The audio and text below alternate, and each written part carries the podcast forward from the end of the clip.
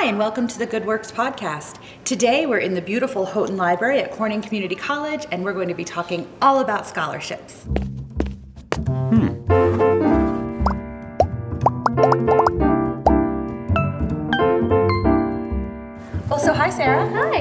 We are here at CCC, and fun fact, you attended CCC. I know, my sort of old stomping grounds here. We're back up here, and we have some guests with us today, very special guests, because they are Community Foundation Scholarship recipients that are current CCC students. So, welcome to the Good Works podcast. Thank, you. for having us. So, first with me here is Brianna Snyder, and you want to tell us a little bit about yourself? Um, so, well, my name is Brianna Snyder, as she just said. I currently am a freshman at Corning Community College, but I'm also graduating this year, so I'm kind of a sophomore too. Okay. Um, I am in the liberal arts with a concentration in humanities and social sciences. Next year, I will be attending Binghamton University um, to study human development. Well, congratulations on that. Thank you. And also with us today, Darren Pollen. You want to tell us a little bit about yourself, Darren? Hello, uh, my name is Darren Pollen, and um, and I obviously attend Corning Community College. Um, I will be transferring to Finger Lakes after this year for uh, music recording, and I'm taking a few classes here just to get my feet wet. That sounds exciting, Fantastic. music recording. So here you're on a podcast, getting ready for your future career. Yeah. So Darren, you were the recipient of actually the first ever Brendan McCarthy Scholarship, and um, that was a newer scholarship for us. Brendan passed away last year, and um, that was a real, a real blow to the Horseheads community, where you were a student at Horseheads. So, can you tell us a little bit about Mr. McCarthy and what the scholarship means to you? Uh, Mr. McCarthy is just so hard to put into words. He's just a uh, he's a great man. Um, uh, the scholarship meant more than any monetary value because of how much he motivated the student, how much he motivated myself. Um, I had him as a teacher when I was in resource room, and I mean, just his excitement was palpable, and it was just he was a beautiful person. He really was. We just like being a small part of his memory here. Right, and actually, before we got the scholarship here, um, I had an opportunity to work with Brendan a couple of times. He had submitted some um, grant applications um, specifically for the special education department, and he did a lot of good work with helping students, um, special ed students, transition to either college or um, or the workforce, whatever it might be. So, it's really wonderful to have the the, now the scholarship here kind of forever ingrained into the work of the Community Foundation. His memory is um, will be very special for years to come. Yeah, for sure. And let's see, you are a recipient of the Polly Sanders Scholarship. Can you tell us how you learned about our program and decided to apply? I knew from the beginning that I was going to apply to the Community Foundation for scholarships just because, from what my guidance counselor said about how local scholarships are so much better. Um, and it's really nice that it's also your own community funding your education, which is really special. And so I was a student in the New Visions Education and Human Services, which is on the BOCES campus. And so that is how I got into the application and decided to apply for this specific scholarship. And we really appreciate that.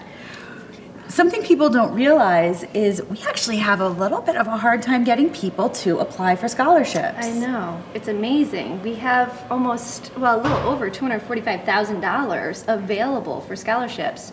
Um, and, and some of them are really tough to find applicants. They are. Um, we just gave away this year 120 scholarships.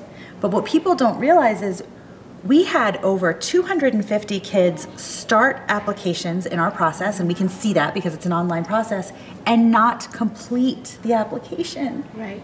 It's just, it's sad. It is it's sad. really sad. We want we want people to not only start the application but finish the application, just like you two did. Yeah. I'm surprised as a college student because scholarships are a big part. Um, college is very expensive, Absolutely. and even if you like have resources to pay for it, scholarships still they take away. It takes away from the loans that you're going to have to pay back from someday, and it's surprising to me that a lot of people don't take advantage of those. And I'm glad that you brought up the loans because a lot of times the packages that students get, the financial aid packages, include loans. Mm-hmm. When you receive a community foundation scholarship, in addition to the actual scholarship money, something people might like to know is you have access to our kind of secret, I think our secret program, which is John Siriani, our finance officer, will call those financial aid offices and those bursars offices and say, this scholarship replaces loans. This scholarship, you know, doesn't reduce the aid they get. This reduces the loans they're taking out. And he is a bulldog. Yeah, hmm. yeah. And so he's a real help to students and parents mm-hmm. when they're faced with some of these challenging conversations. So just another thing that another service we provide that we don't really talk about very often. And even I knew, because um, I got two Community Foundation scholarships, but one I didn't need this year mm-hmm. because I came to CCC as a presidential scholar. So I didn't need the full amount. And the Community Foundation actually let me defer my scholarship. Yeah. So I'll be able to use my other scholarship that was a higher amount when I go to Binghamton next year, which means a lot more because I don't have as big of a scholarship as I did when I came to Corning. Right. So. We and we're so glad that you did apply for more than one. That's something else that people might not realize too. Right. And in addition, too, if a student gets a lot of financial aid, um, and may not need the scholarship to be applied to their tuition bill, again, John Siriani is extremely helpful in setting up bookstore accounts, mm-hmm. for example, because books are incredibly expensive. So if you receive a $500 scholarship, that pays for at least a oh, semester's worth of books. Mm-hmm. We've paid for study abroad programs. We, I mm-hmm. mean, room and board. There's just, there are a lot of things we can do. So why don't we talk about maybe one or two other scholarships um, people may have heard of or may, maybe haven't heard of? Sure. So we have a lot. We have over 120 different scholarship opportunities for students to take advantage of. And some of those opportunities are the criteria are sound a little wonky, Very, very, um, Very narrow, very nichey. very nichey, and then some are much broader. So so the one that always comes to my mind is the bowling scholarship. So Yeah. this is for a student who is a sanctioned bowler. Sanctioned is important. Yes, they have to be sanctioned. You have to have a YABA number.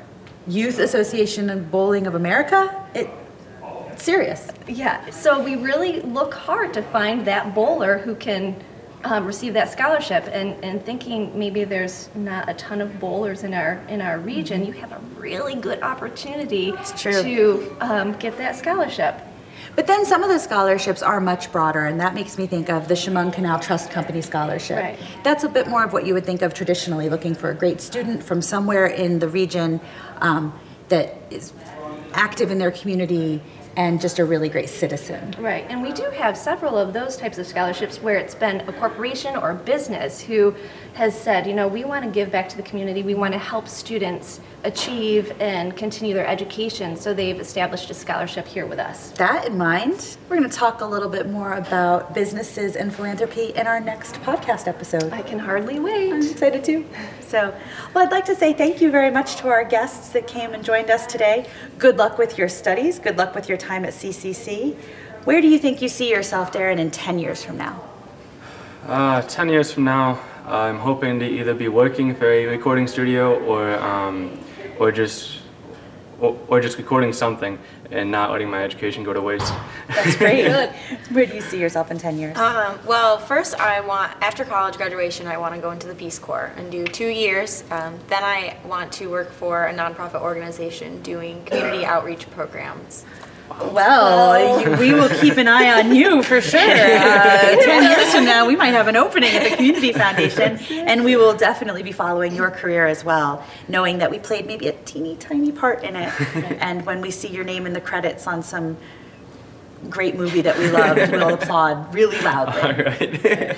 Thank you so much for joining us today. You're welcome. Thank you. So, Sara, what is something you're looking forward to in the next couple of weeks here in the Southern Tier? So every year, um, I really look forward to Glass Fest, and so that always occurs in May, the end of May during Memorial Day weekend. Um, and for the past couple of years, the Community Foundation has sponsored the annual 8K race. This is true. Um, be doing so that again. Team Community Foundation Mm-hmm. will be running in the 8K and then also enjoying lots of the, the fun activities happening that weekend. Sara always beats me by about eight minutes in the old 8K. Maybe not this year. Oh, well, I, I'll look forward to seeing you at the finish with your bottle of water and your banana already gone. Thanks.